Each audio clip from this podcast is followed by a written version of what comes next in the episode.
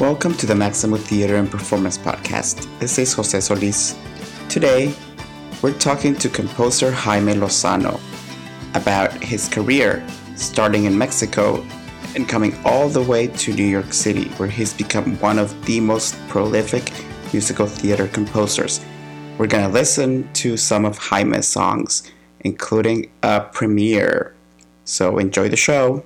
Jaime, thank you so much for joining us. No, thank you for having me. It's my pleasure. I am really excited to talk to you because I'm a huge fan of your work, but I realized that I don't really know a lot about you know your musicals because I haven't really seen them. Like I haven't seen them.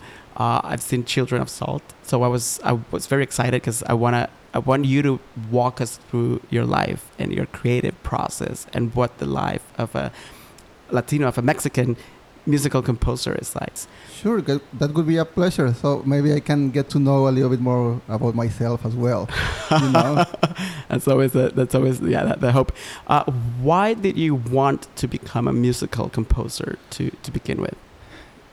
Actually, I don't know. I mean, at that time, it was I started. You know, the people who uh, are involved with arts. usually they start with with this like very early in their age.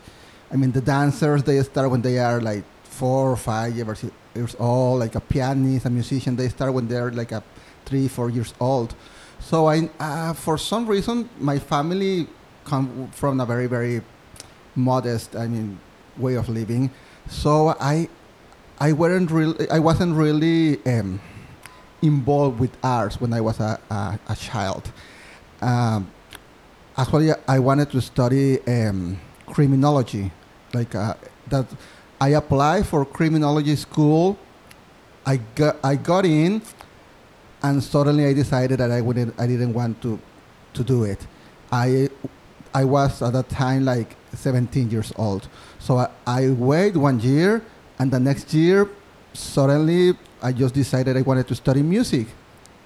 Just like that. I mean, the, the only the only background that I had in some way, I used to go to the uh, at that time I used to went to a to a church choir. So I, I, I used to sing like in, in, in the mass, singing with a, like a, you know that kind of stuff.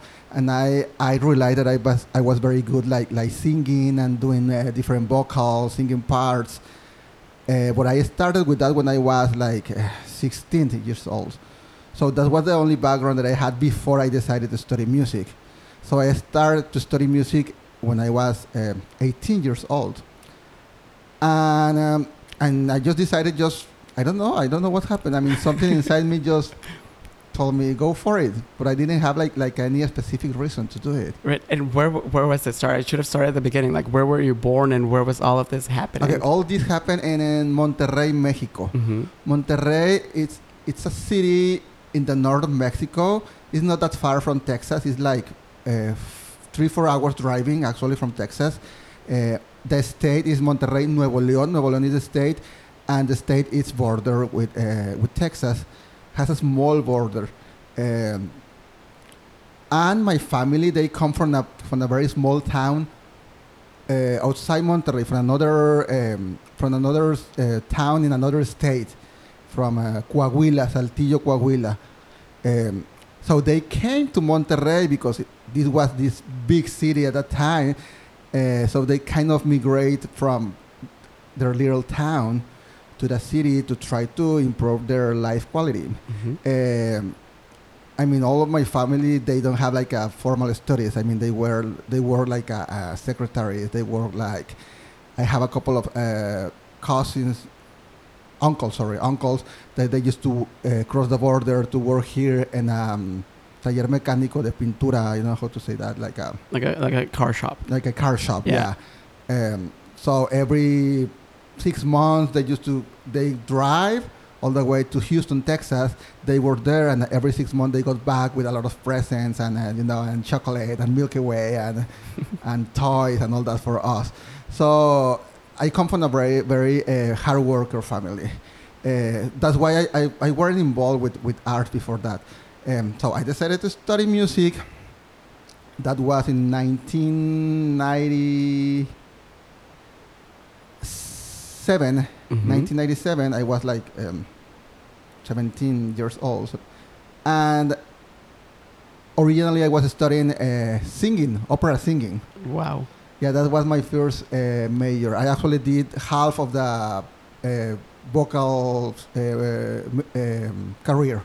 Wow. I did like two years and a half, almost three years. Um, and when I was in the first semester, they post uh, auditions for a show in the school, and that shows happened to be Jesus Christ Superstar.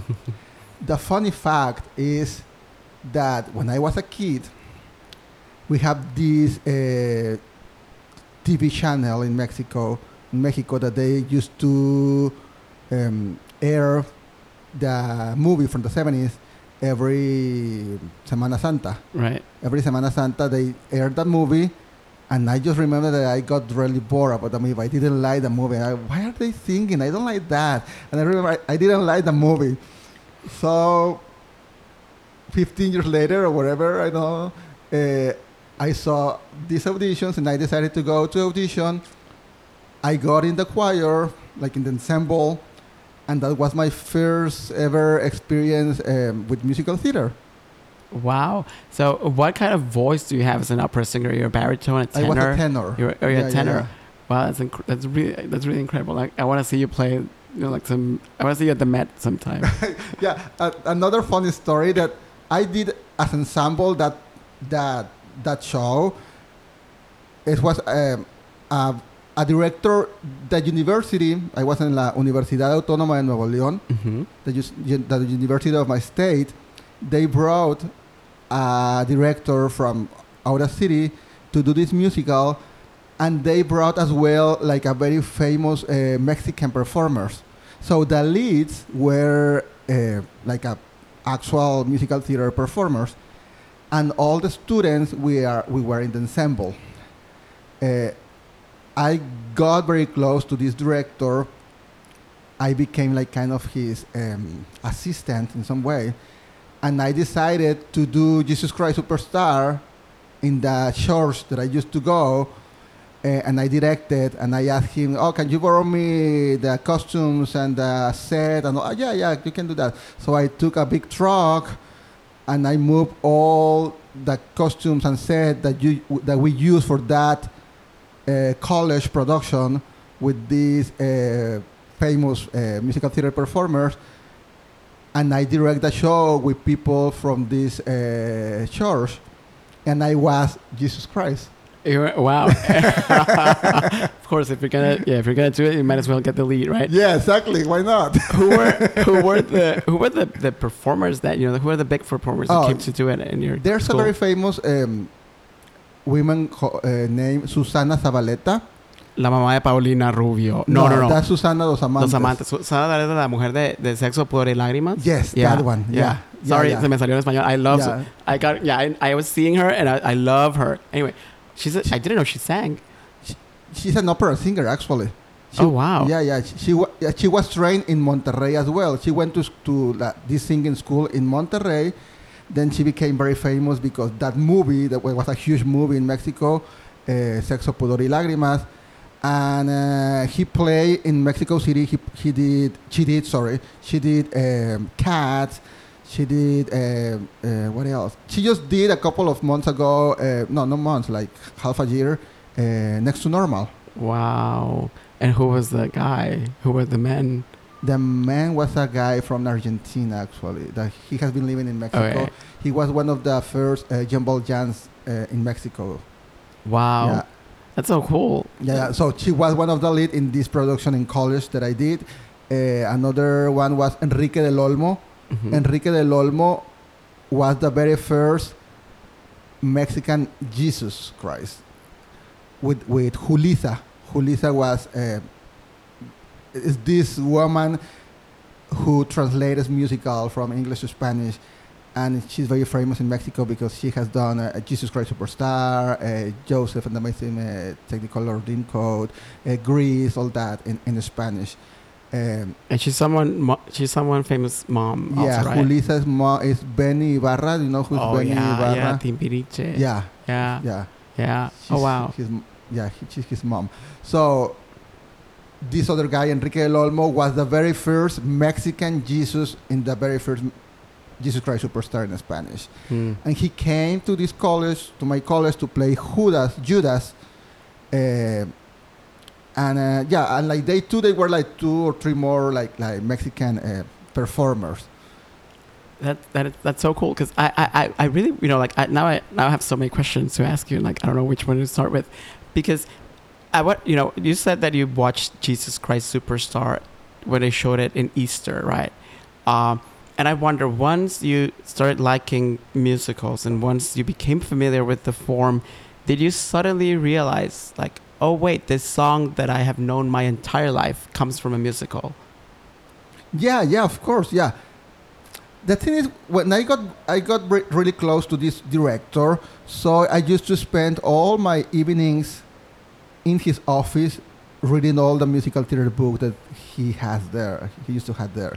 So I started like knowing a, a- about all the other musicals, um, and I immediately, made this connection about how it was funny that I didn't like the format. I mean, this thing about singing when I was a kid for some reason.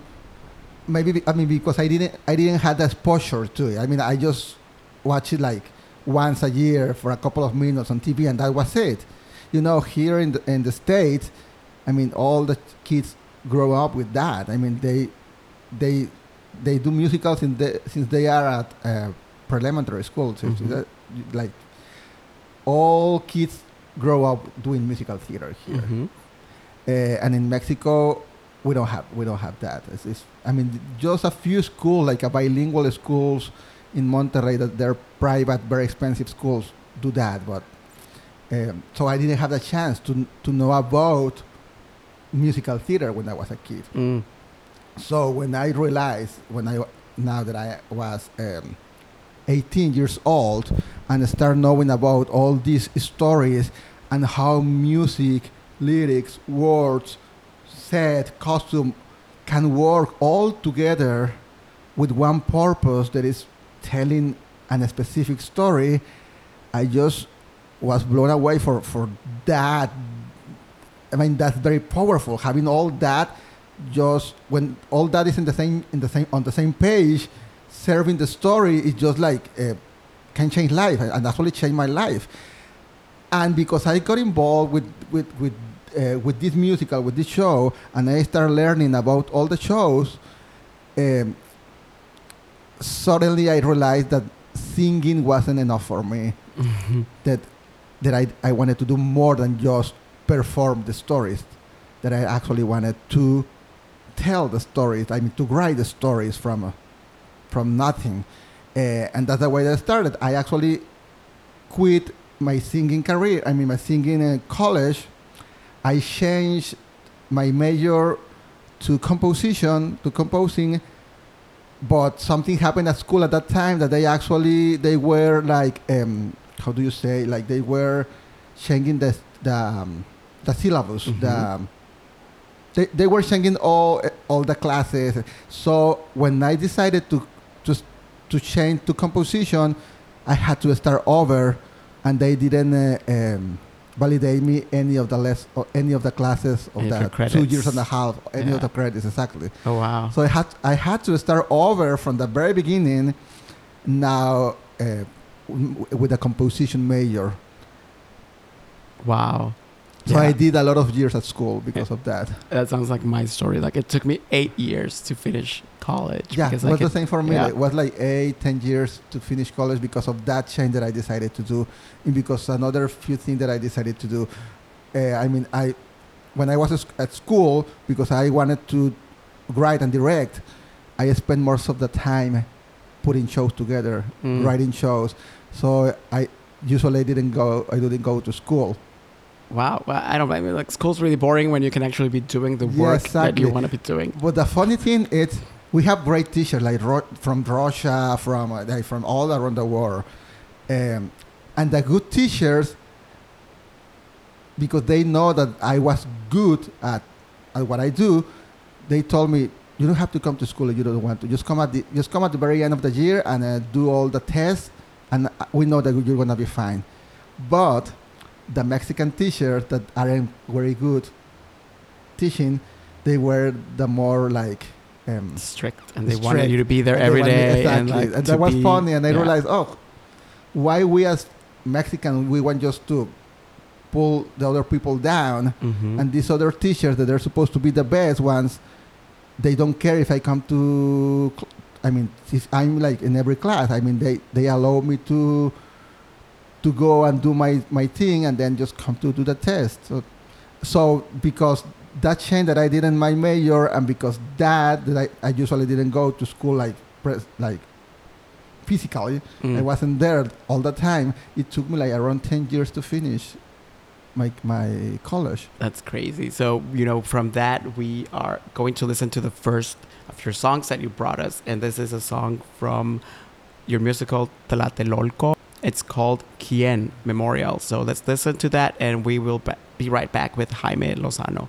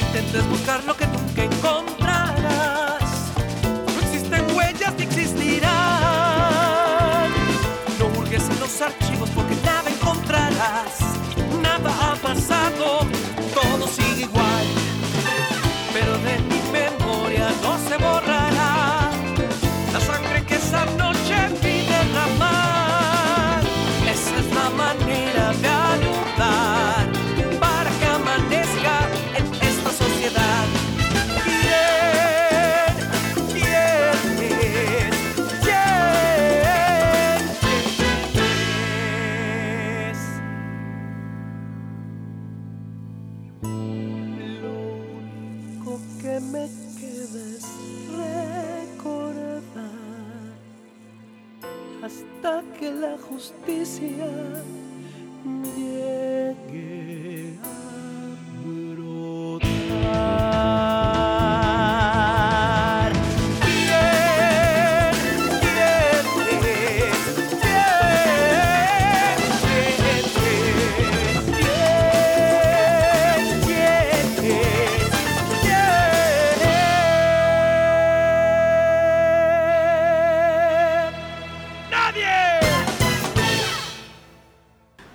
Tlatelolco is your first musical that you wrote, and I am very curious about, you know, when we think about musicals, we usually think about Broadway musicals and musicals in English. And am I wrong in assuming that the shows you were mounting and that you were doing in school were uh, probably Spanish translations of American musicals? Is that is that right?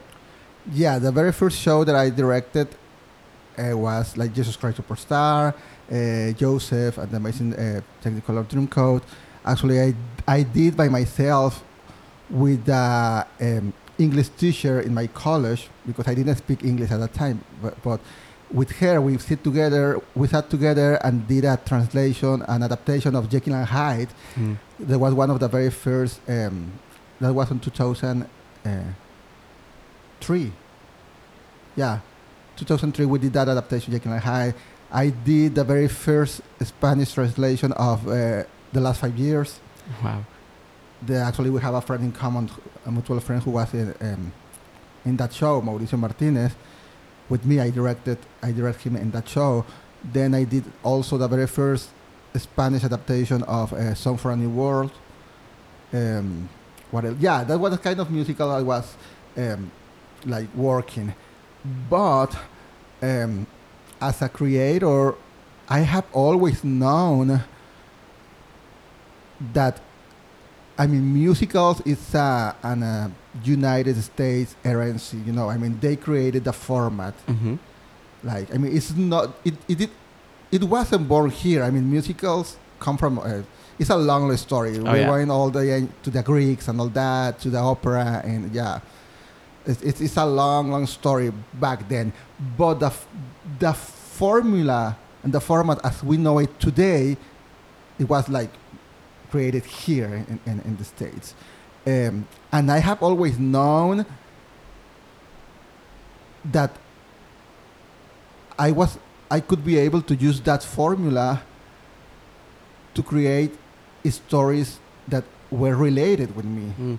You know what I mean? I mean because of course I love uh, American musicals. I mean of course I love uh, all the contemporary musicals like uh, Dear Evan Hansen, like Next to Normal, all that. I love the classics like Carousel, Oklahoma. But those stories, even in that specificity, they're universal, like very universal. Those stories doesn't appeal directly to me. Mhm. So I knew that I have stories around me that needed to be told. That's why I decided to to write about this this story about and I wrote this musical called Tlatelolco. It's a weird word. Tlatelolco, it's um, a plaza, a park. Um, it's a park. Yeah, how do you call it? Like, a square, like like, a a, public square. square. a yeah. square in um, Mexico City. That they when they actually long time ago they used to have um, pyramids in there. I mean the Aztec they have uh, they still have the ruins. If you go nowadays to Mexico City to that uh, Tlatelolco Square, they are some ruinas. ¿Cómo dice In ruinas? ruins, yeah, Ruins, yeah, the yeah, the word. remains, yeah. they have some ruins in there. You can see that, and they built uh, a building complex around it. So at that time, uh, when happened this story of Tlatelolco in 1968, is this group of students that they get together to demand or to ask to the government from about some necessities, about something that they wanted. Uh, and the government sent uh, the el ejército, the military force, and sent like uh, police people, but uh, dressed as civil people, and they um, shut, shut down that um, that meeting. Um, in that it was very very, um, and they tried to cover everything. I mean, they actually tried to hidden everything. Was just a few months before the Olympic Games in uh, 1968.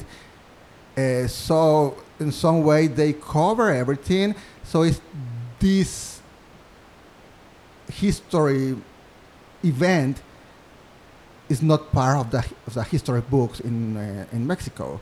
I mean, no one knew about it. As the years pass by, we start finding like photos, like video, like things that oh, this was really, really bad. I mean, they disappeared like hundreds of people. I mean, we don't know exactly how many people that we don't know what they were. They were now. I mean, maybe they. I mean, of course, they're dead, but but um, So I decided that this was a story that I wanted to tell, based on this in this phrase that in Spanish said, um, un pueblo que no conoce su historia está condenada está condenado a repetirla. Amen. Yeah. When the That people don't know their story, they're gonna they're doomed to repeat it. Yeah. And it's so true. yeah, so I decided to write a musical that I actually call myself an anti-musical because it doesn't follow the rules. Because first, it's a monologue; it's just one um, character, one, actor uh, playing like different characters. Two, the music is not the kind of music that you used to uh, that you listen in musical. This music is salsa, uh, reggae, rock. Um, it's like a mix of all that. Um, I like sal- for, for example salsa. If we go back to the time, like with Ruben Blades, Ruben Blades, they start using salsa as a medium to talk about serious issues, about political issues. So that's why I include salsa in this in this musical, and all the songs. You know, in a musical, usually they they they say you at school that the song has to move the story has to move the story forward. hmm I decided to do exactly the opposite.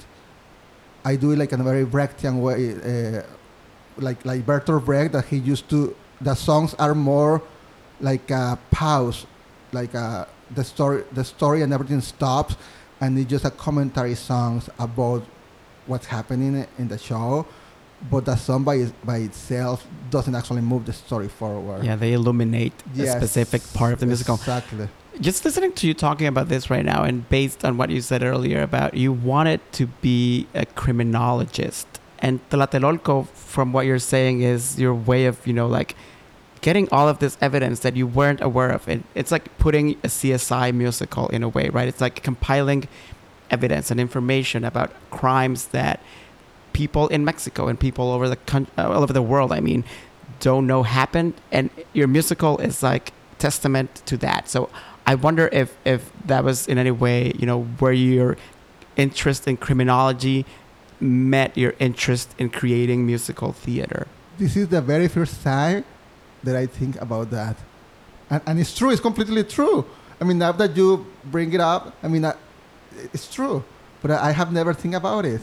It's very, very related with what I wanted to do. I mean, when I was at high school and before college, I used to do these uh, essays about uh, about criminals, about drugs, about that. Um, and then I, I decided I didn't want to go that way. But it's true how I, I started putting all that together because the musical actually is based on uh, real uh, testimonies. There are uh, like uh, several books in Spanish that people recollect, put together testimonies from people that they were at that night, from people uh, like family, relatives or friends of people who was there that night. So I started like doing the work to read all those books and putting all those um, stories together and then create this um, dramaturgy plot line uh, using all those real um, real facts and real stories So it's like a it's like a musical. It's like a file case for all the evidence you compiled. yeah And it's a it's I pro, it's probably you know like not probably it's sure to last longer than a box of files in a police office, right? Like Of a musical course. lasts forever, exactly. hopefully. Uh, what was it like to have the, the musical mounted in in was it in, also in Monterrey? It was in Monterrey, yes. We actually have done, I mean, the very first production was on 2001. Then we did it again 2002, then 2004, and then 2013. Okay. Wow, I wow, mean, wow. It, it has had four productions in Monterrey. That's wonderful. And then that you know after that you came to to America and right. Yeah, Okay. I mean, actually, I think that, I mean, I, I applied for my university here in, in New York with that show. Oh, that's wonderful. So before we talk about your journey from uh, Monterrey, Nuevo León to to New York, let's take a listen at one of your songs, one of the songs from your next musical that we're going to talk about, Children of Salt. So we are going to listen to the title track from the musical Children of Salt. Lot's wife looked back because her heart was tied to a place, a thought, a face. Her memories deceived her. She could have kept going,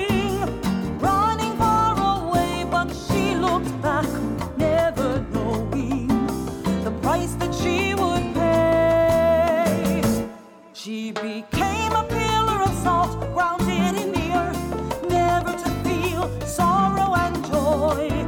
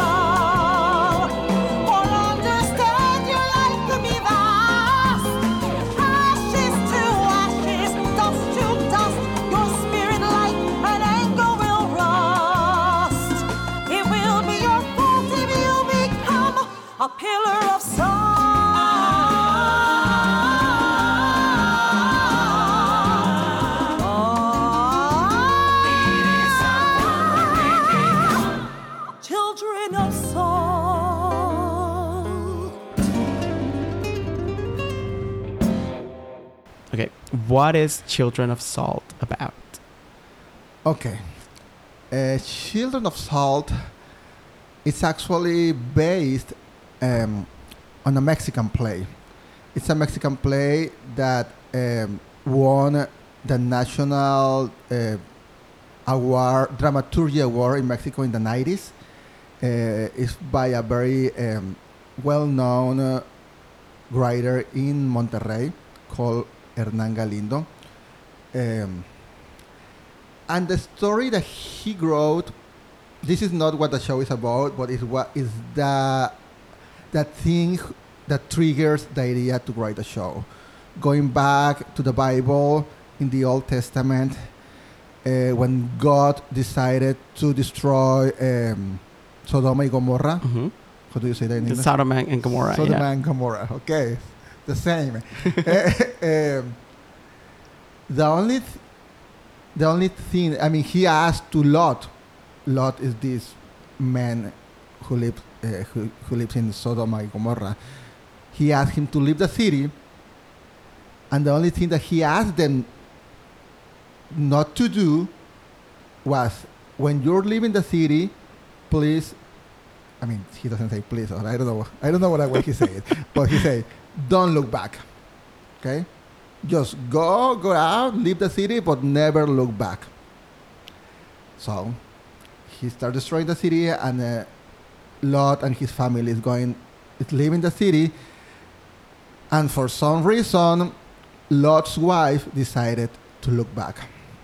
I mean, the only thing that God asked not to do is what she do, she did. And when she looks back, she turns into a pillar of salt and a statue of salt, and then, I mean, immediately, uh, like what she said, Yeah, like falls apart. Like, falls yeah. apart. Yeah. So, based on that, Hernán Galindo, the writer of the Niños de Sal play, gra- uh, wrote this story about a Mexican entrepreneur born in a beach in um, actually it's Mazatlan in the south of Mexico that for different um, things that happened in his life he lost uh, he lost a friend he lost uh, um, he lost the woman he loves and she gets married with another of his friends uh, she fight with, with his parent and his grandmother blah, blah. a lot of things happened that he, he decided to leave his town and go to the big city. But every time the problem with he is that he's always looking back. After many years he, he decided to come back after almost 40 years. He, he came back to his town and when he came back he started to deal with all those things that he left but he, that he really never left Mm. no? So all those ghosts from the past start to struggle him again. And he needs to learn during the show as we need to learn in life that life is not about um, looking back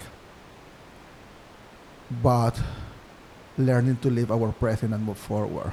So the thing is this guy the, the character's name is raul because he was looking back he was just a pillar of salt and wasn't able to move forward so that's like that story and uh, Right. Children of Salt was the first time that I was exposed to your music, and I remember, I remember as if it was yesterday, going to the New York Musical Theater Festival, and I used to see almost every show there. And after a while, every musical becomes, you know, like all the musicals blend together. And I remember going. It was it was at the Pearl, right? yes See, I remember going to the Pearl. I remember I went to the 7 Eleven next door and I got a soda. I was exhausted. And then I went to Children of Salt. And I remember sitting and being like, I'm probably going to see, you know, like another musical that I'm going to forget about in two seconds. And then suddenly there was your, your music. And I, as a Latino living in New York City, had never listened to my to mi música on a stage. And suddenly you woke me up. Your music woke me up. And I, well, thank you for that, first of Oh, all. thank you for saying that But uh, but you know, I, I'm really curious. Like, Children of Salt was the first musical that you wrote in America, right? yes and no Okay. Okay. So if I go a little bit back, when I was in Mexico, I decided to apply. I, I was looking for a master in um, uh, directing, but in directing musical theater.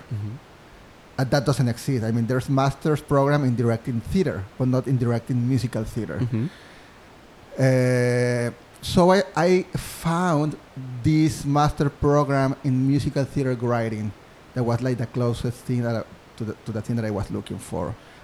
Uh, this is the only program in its type in the whole world, and it's at, at NYU. Um, I decided to apply for that program. Uh, I have friends at that time that they helped me with the application. I did everything in Spanish and they helped me to translate to English, and I apply. They call me for an for what they they say the applicant weekend. So from hundred of people, they they select like um, I think we were like 40, 40 something. Wow. We came to a weekend, and we have like a um, simulacro, like a simulation of what the program program was about. So in that weekend, the first day on Friday, they paired me with another writer that I didn't. It's the first time that I met with with that person, and we were supposed to present by Sunday a song. Um, so we have like a day and a half or two days to write a song. Um, at that time, I didn't speak any English.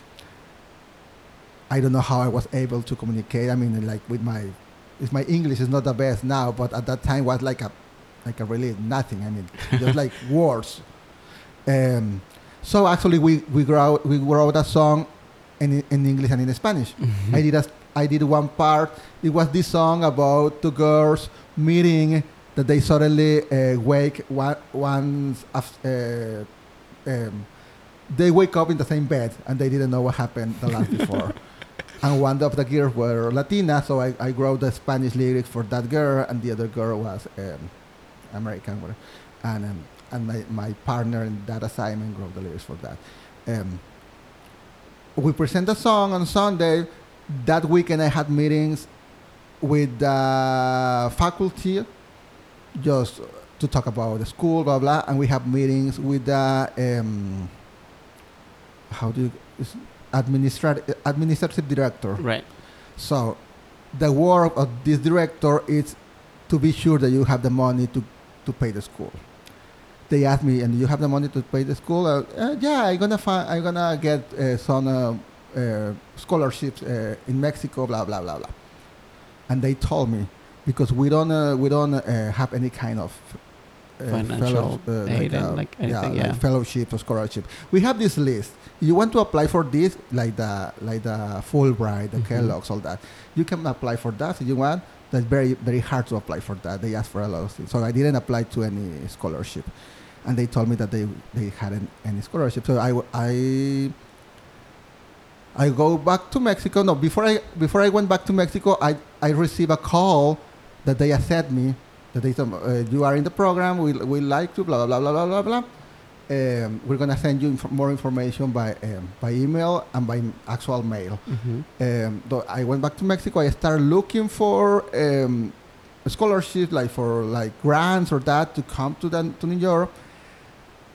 And I, I didn't find anything. I mean, no one, or, or I find I found like like a nothing like small amounts of money. Then they sent me an email that I got a, a scholarship.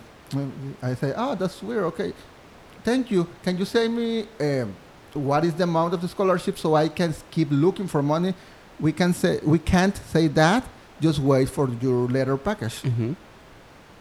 Like one or two weeks after, I received the letter package and I got a full tuition scholarship to uh, to be in, at NYU. Wow. And that was the reason because why I came to New York because I, I mean, another way I couldn't be here. I'm telling all this because Children of Salt was my thesis Mm. at NYU.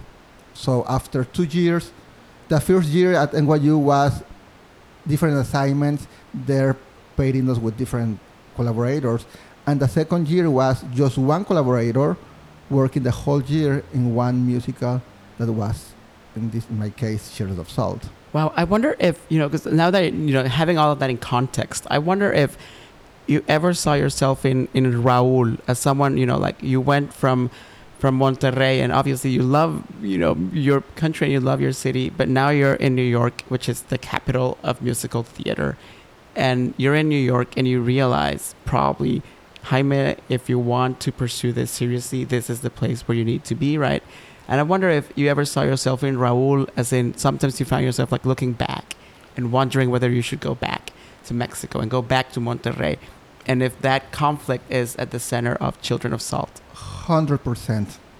I saw actually the play Niños de Sal. I saw the play in Monterrey back in 2001 or two, something like that. Just a few years after I started, uh, like knowing about theater. Before, I mean, before uh, 2000, before 1998, I never go to like to a play or something like that. I didn't know that word. So after I started at school, I start going out. I'm like going to concerts, going to plays. I saw this play, and I remember that I really liked the play. But I mean, that was like 2001, and at one NYU, my second year was in 2008, from 2008 to 2009. And when they asked, they asked us for two ideas: one, an original musical, and one, and, and one an adaptation. So I, I told to my uh, partner, Lauren Epsenhart, to my, my writing partner, I know this play, blah, blah, blah, in Monterrey that I saw. I would love to try to adapt. And say, oh, yeah, yeah, send me, I mean, let's look for the material, let's ask for the right. I asked for the right. Hernan sent me the English version of the play. Lauren read the play, she loves it. But definitely, everything was connected to me being Raúl, being this character. being in this city, when I decided to came, uh, I had now uh, I have now a fif- a almost 15 years old daughter in Mexico. At that time, when I came to New York City, she was two years old. So one of the hardest thing was deciding to. I mean, I, I wasn't with, with, with her mom. We were we were apart. But just not being close to her and making the decision to come to the to New York City, and not being close to her was one of the hardest part. The other thing was I didn't have the money. I mean, I have this full tuition scholarship, but you know, I mean, rent is here is crazy, Insane. insane. Rent, food, all that. I didn't have money for that.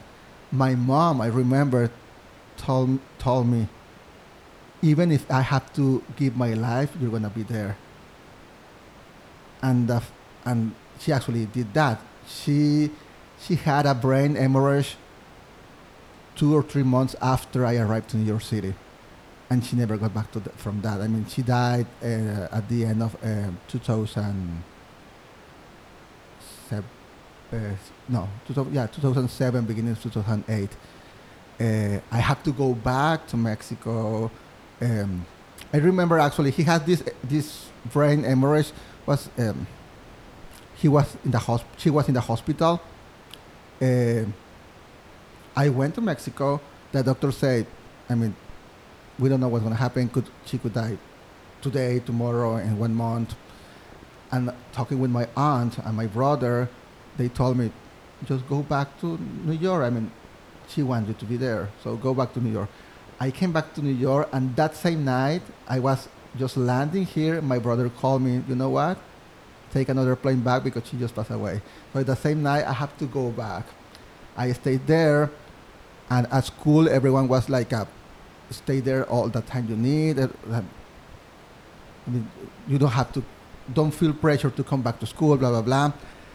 Uh, so I have to deal with with that, and then getting back, and always remember, like almost thinking. um, in some way guilty because my mom passed away and uh, oh maybe she got very stressed because she didn't have the money to send me blah blah blah all that in, in your crazy mind right um, so I was like dealing and struggling with this thing about looking past, looking back the whole time, and we still, I mean, we we are human, uh, and and we always do that in some way. I mean, we we always thinking, oh, I, I should do this, or why I did that. That's, that was not a good um, decision, blah blah.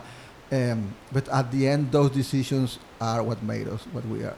Mm. Listening to this suddenly puts uh, your song uh, from from Children of Salt, Morena Cariño, which I think is really gorgeous in a different context. Like it feel, you know, like now it doesn't s- just sound like a song about romance and about like, romantic loss, but a song about having your daughter and your mom who are far away from you and just singing to them. And I wonder if, uh, well, first of all, would you mind setting up the scene for us so we can listen to Morena Cariño? Okay, yeah. Okay, this song is like the, the love song between the two main characters. Uh, Children of Salt uh, has this thing that has like a two different worlds. There's one in present time, and the other is uh, all the flashbacks. So this song is a flashback in the show when they are just around um 17 years old and are trying are, are talking about love and about being with each other forever and ever um, that then we realize in the musical that that doesn't happen. That right. Um, so it, it's a love ballad, but but now that you mentioned, yeah, it's a love ballad, not necessarily to a love interest. It's, I mean, to a like A romantic partner. a romantic yeah. partner. I mean, could be uh, to someone close to you. I mean, to someone that you have always uh, in your heart. Yeah. Morena,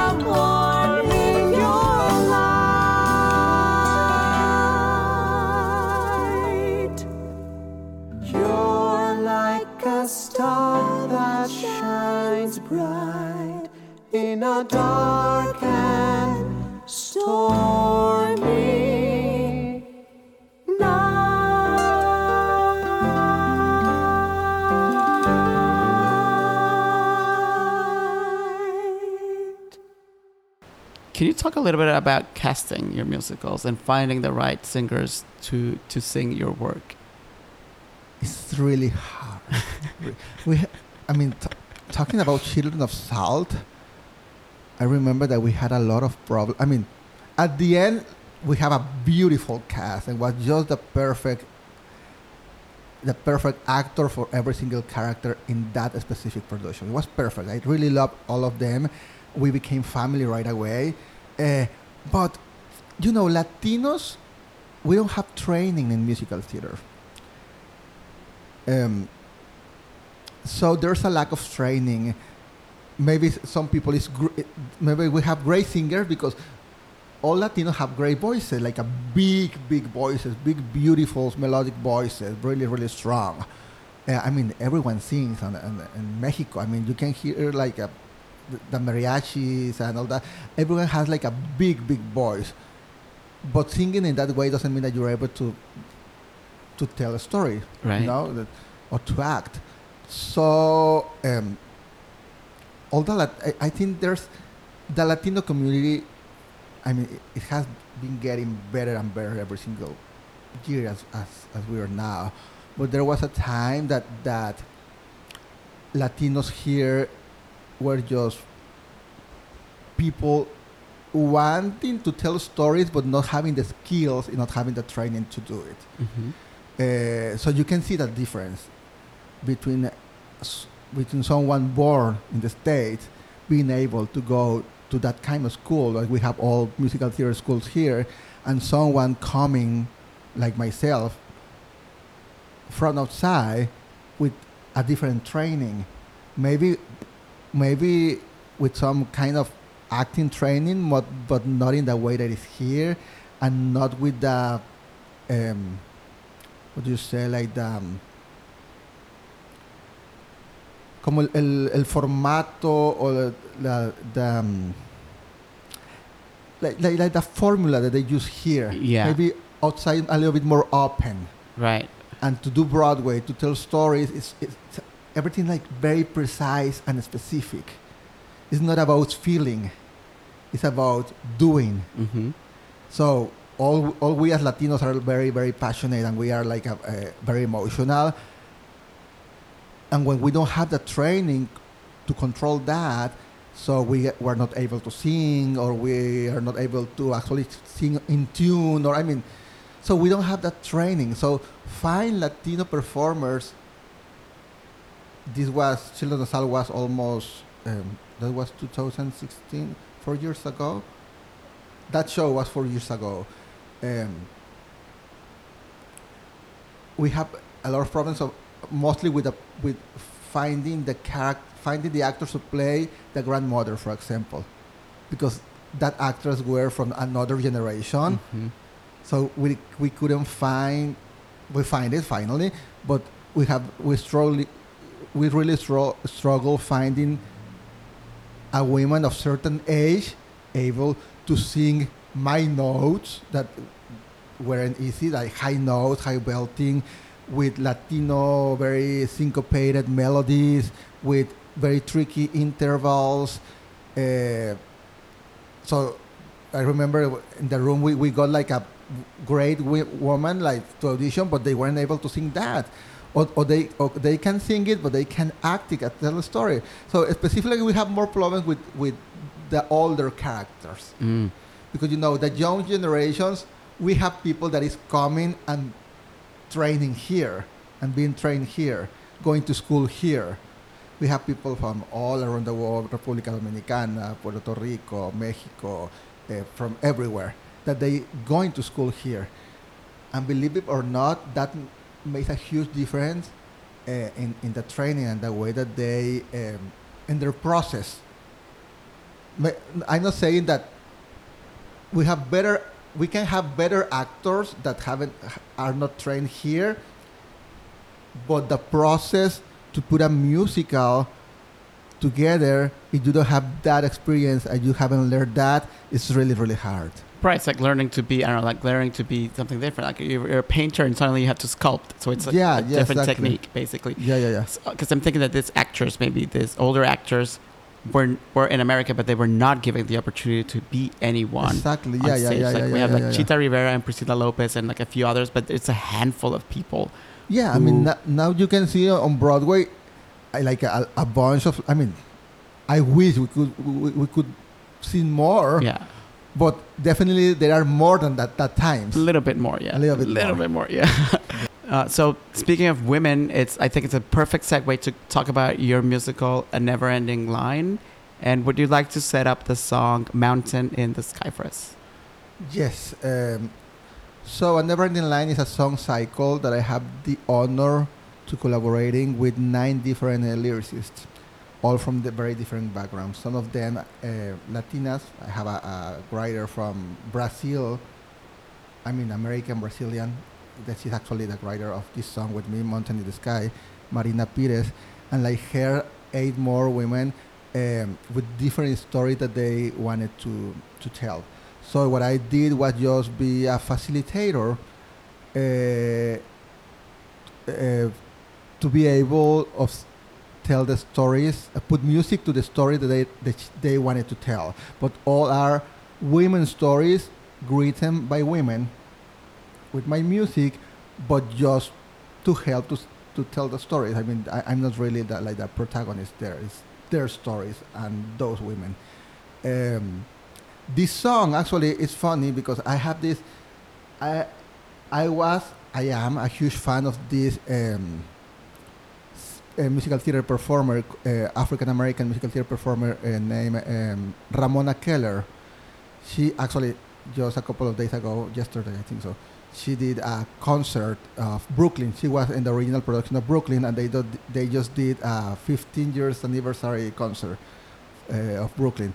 So I remember that I loved this singer when I when I started like studying musical theater and listening to the OBCs and all that. And funny story that I reached to her by Twitter. Do you would you like to sing one of my songs? I want to write a song to you. I mean, especially for you. And um, she wrote back. She says yes. And I wrote a song with Marina for her voice, for her. And it's this recording uh, we're gonna listen right now. Uh, the song is "Mountain in the Sky." Um, it's about women uh, trying to find um, strength, like in a in a hard moment. And uh, we actually have an album in Spanish when recorded by 32 Mexican musical theater performers. And uh, late November, Broadway Records is gonna release the English version that includes this track. So this is like a primicia, like a, I mean, no one has listened to this track. This is the very first time they're gonna, li- those tracks are gonna sound out there.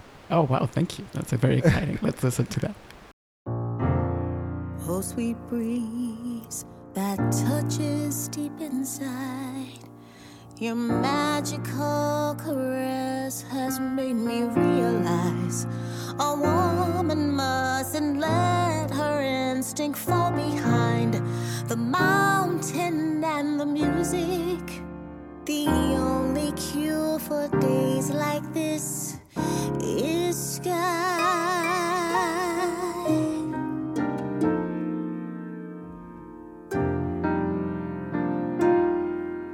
I've marked out every road, my compass pointing north, and I grow stronger with each step I'm taking. Just like the climb, I learn to take in every sight and keep on moving though your legs are shaking.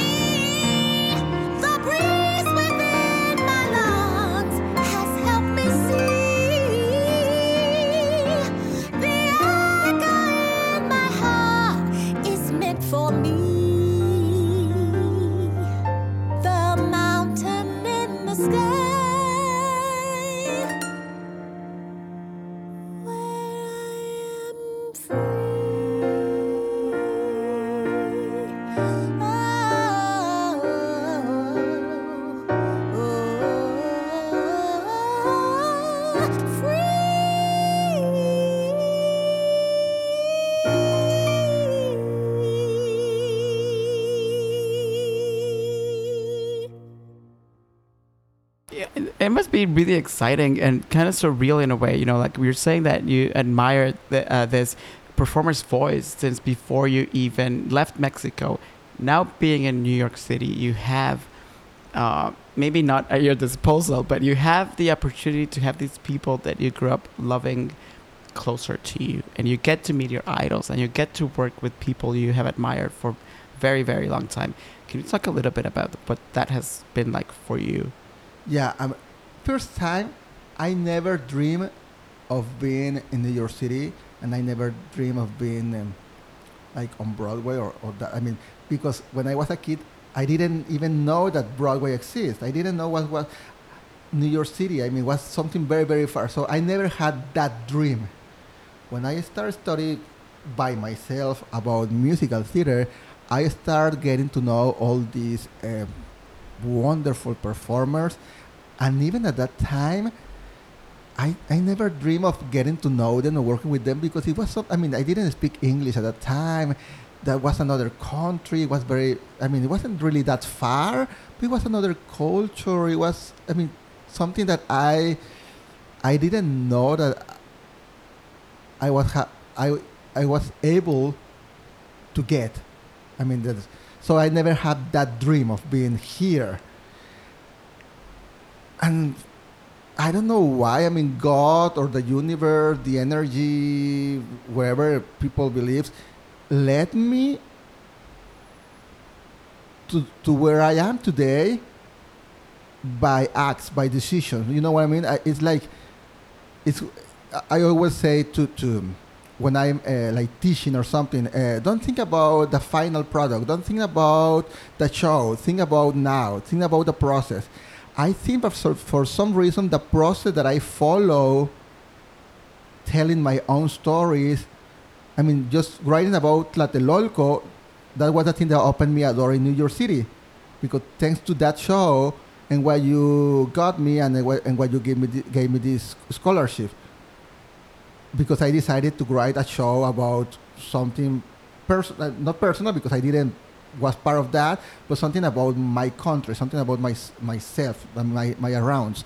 Uh, so like my process, I have I always try to to live my process hundred percent, like day by day, and I think that process has led to where I am now, without even dreaming to being here, Mm-hmm. because I think I'm even farther than I could dream at the time Hmm. you know and and i know that because this is a community so it's just people like pushing each other in a good way. You know what i mean? Not pushing away but pushing up.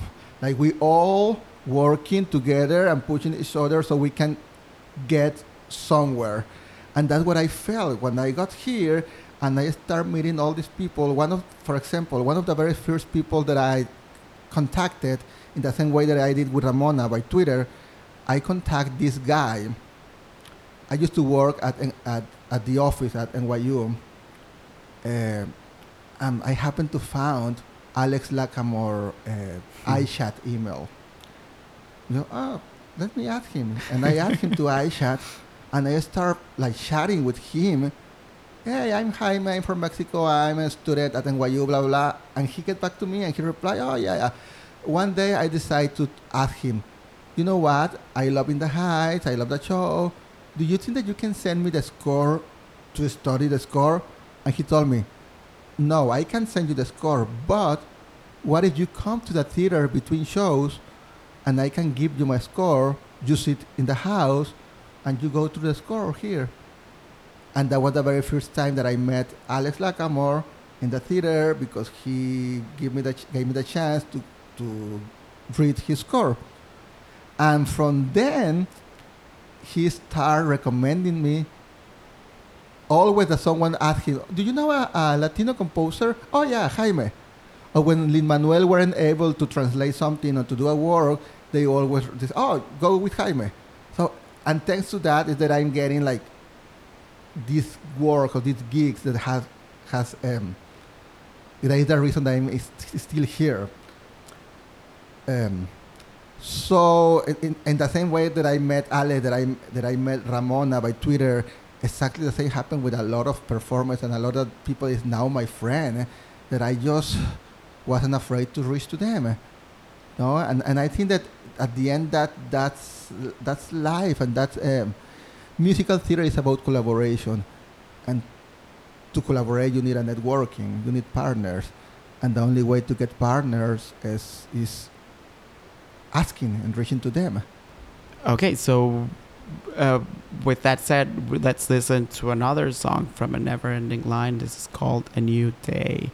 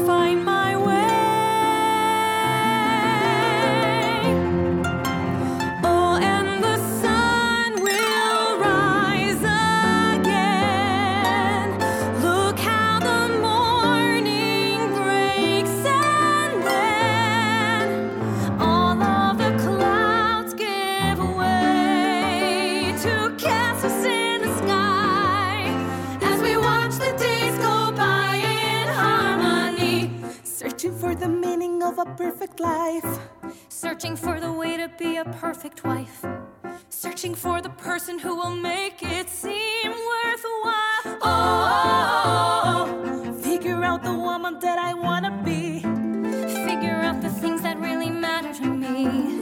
Figure out that happiness can start with Just a smile. So I'm taking all my chances. I am living every day. Spending the nights as though each one could be my last. I am through with second guesses. Let the chips fall as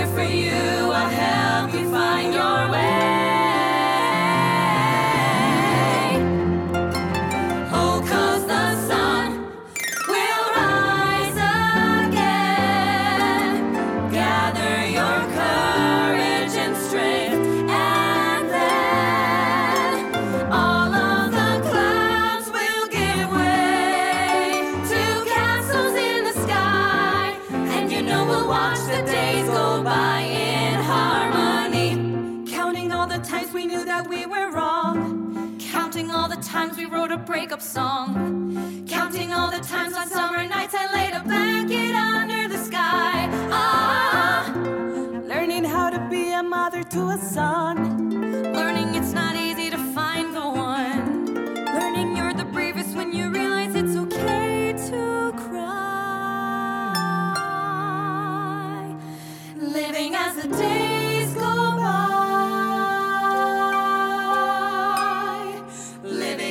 Living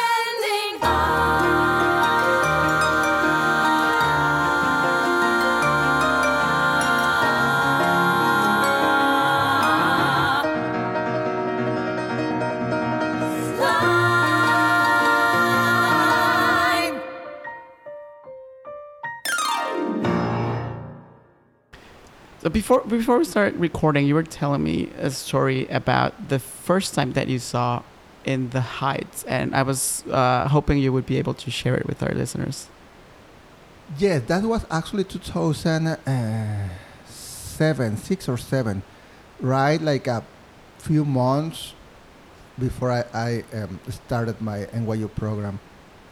I remember um, seeing this flyer on the street. I took it, and I didn't know what was, what was the show about. And but the guy in the flyer, it was Lin Manuel Miranda, looks just a lot like my brother so I say I'm gonna I'm gonna go to see this show just because he looks like my brother. Eh, let's see, I'm gonna go. I went to this theater. I think the name was 37th 37th Street or 37 something of Broadway. I remember that the show started and I started listening. It. First they they're dancing salsa, and I started listening to these Spanish words on stage in New York City, and I was just crying the whole show. Um, it was just just being able to listen to my language, the language that I grow up on the, what I thought that was like a very huge, important stage, was very moving to me. And then the rest is history. I mean, after that, In the Heights goes to Broadway. After that, Lin Manuel became this big, big, big star and creative uh, artist. And then came Hamilton, and you know now, uh, thanks to Lin Manuel, uh, I think Lin has helped a lot of us as artists. He has opened a lot of doors for us. Uh, he has um, raised the, the bar very high, so we as artists can uh, learn from that, from his process, from all the people before us, uh, and definitely have changed a lot uh, what is what it means to be a Latino artist, uh, musical theater artist. Mm. I, I- you know, this is so interesting because I, I wonder. Obviously, you're you're still very, very, very, very young. it's not like you're like. I, I look young, but I'm not that I young. but I mean, it's not like you're you're not you're not Sondheim. You're like in your 80s. Yeah, yeah. But you know, like what you've accomplished so far, like just listening back to your songs, and especially if you listen to them in chronological order, there is something. There's something that I find especially remarkable. And it's the fact that you haven't lost your Latinidad, and you can, you know, like even when I went to see uh, the show that you you're musical director for Mauricio Martinez, and I went to his show at uh, Feinstein's 54 Below like a, a while back, like two months ago or Yeah. something, right? And even your arrangements have Latinidad in them, like your arrangements, even of like standards, like American standards, like jazz standards. You put Jaime Lozano's, you know, Mexicano heritage and your Latino soul in the music. And I wonder if that's been hard to maintain because in America, as a Latino, I don't need to tell you that people try to put us in the box and they try to like make us smaller and to fit what they think we should be doing. So, has it been hard for Jaime Lozano to remain Jaime Lozano in New York City? It hasn't been hard. I, I'm gonna tell you why. Actually, I learned this from Lin Manuel as well. I have learned that you have to be passionate about what you do, and you have to be honest about what you do. That's if you are. If someone asks you about what is the formula to succeed, or what is the formula to, uh, to create a great musical Broadway show, blah blah blah, I think the formula is just being honest and being passionate about what you do. And the other step is being around by the, by the right people. so, uh, of course, I'm a composer, I'm a, I'm a musician. I can do a show like Dear Evan Hansen. Yes, I can. I can do a show like Phantom of the Opera. I can write music like that. Yes, I can. I can do a show like any show that you mentioned. As a musician, as a composer, as a writer, yes, I can write something like that. But that's not me. Mm-hmm. You know what I mean? I- When I, I believe the art, the art needs to be dictated by who you are, where you're from, and where you at. So I can right now, Jaime Lozano, even if I gr- if I write a musical about a century ago, or, or like Hamilton, it's it's really affected by what's going on right now. So all the art as an artist is my responsibility responsibility to be myself and uh, and to try to create a change or try to tell stories that actually people right now can relate with in the same way I relate with those stories. So I can't write successfully stories about something that I'm not close to even I can do it as a geek or as a hire work. Someone can hire me. Maybe I can write a, uh, any kind of story, but it's not gonna be the same. Right. So the only way that I can um, feel completely like fulfilled, and even if the show commercially is not successful, or even if it doesn't get to as many places as I would like, the only thing that I can do is being honest with I, with who am I and what I'm writing. Right. You're also a trailblazer in many ways for, you know, musical composers in not only in Monterrey but all over Mexico and all over Latin America who, you know, like you're showing people how far they can get and that they can accomplish whatever they want. And you seem to be very good at keeping in touch with what's going on musically outside the states also. And I wonder if, you know, if there are any people in your uh you know that you're aware of who might be the the maybe not not the next Jaime Lozano, but like people whose work we should be paying attention to La- Latino and Latina composers specifically that you admire who are in the wings waiting to you know for their big chance to break out. I, that's uh, a hard question talking about Latinos doing musical theater. I have a lot of very good friends, close friends, that they are excellent um, performers on stage. Like, um, I mean, that's some very well known, like Mauricio. I mean, my wife, I'm fan of their work, both Mauricio, my wife. Um, doing musical theater as a writer, as a composer, is not something that is that we are um, we don't have contact with that in our Latinos countries. Um, funny fact, when I when I got to NYU, I think I was the second or the third Latino in all the history of the program. Wow. Before me were two Cubans, and uh, when I, I was cycle cycle, I don't remember it's 17 or si- or 18. So, in 18 Wow. years, I was the third Latino. After me, they got it got in another um, Venezuelan guy, a Venezuelan guy. He's amazing, Sal- Salomon Lerner. Uh, for example, he's great. He's one, uh, I mean, I really love his work. I know that there's another Colombian guy. Um, yeah, there's there's people. There's not a lot of, a lot of people like trained on and, and telling stories through musical theater. I have the honor that there's this new book. Actually, it's not it's not new, but this is just out an updated version called "A Millions Away from Broadway." I think that's the name Mm-hmm. by a writer called Mel Mel Atkey. Mm-hmm. I don't know if that's the way you pronounce it. A T K Y. And his book is about musical theater outside New York. That's why it's called A Million Away from Broadway. So he went to to Korea, to Seoul, uh, to everywhere, and I'm one of the few Mexican writers named in that book Mm. another writer that he's not a composer but a writer called uh, Jose Manuel Lopez Velarde. He's, he's a great writer, he's a director, uh, but for example, his first two shows were jukebox musicals because he was uh, just a writer, not, not a composer. So he put together two shows. Uno, one is very famous in Mexico called Mentiras, with uh, music for the 80s from the Mexican, I think from, uh, uh, yeah, Mexican 80s music. Oh my god, is the name of the Daniela Mentiras. Romo song? Yeah, exactly. Oh my god, Yeah. I I need that musical That's on in my Spotify, life. I think so. and his second show, another jukebox, was called Si Nos Dejan.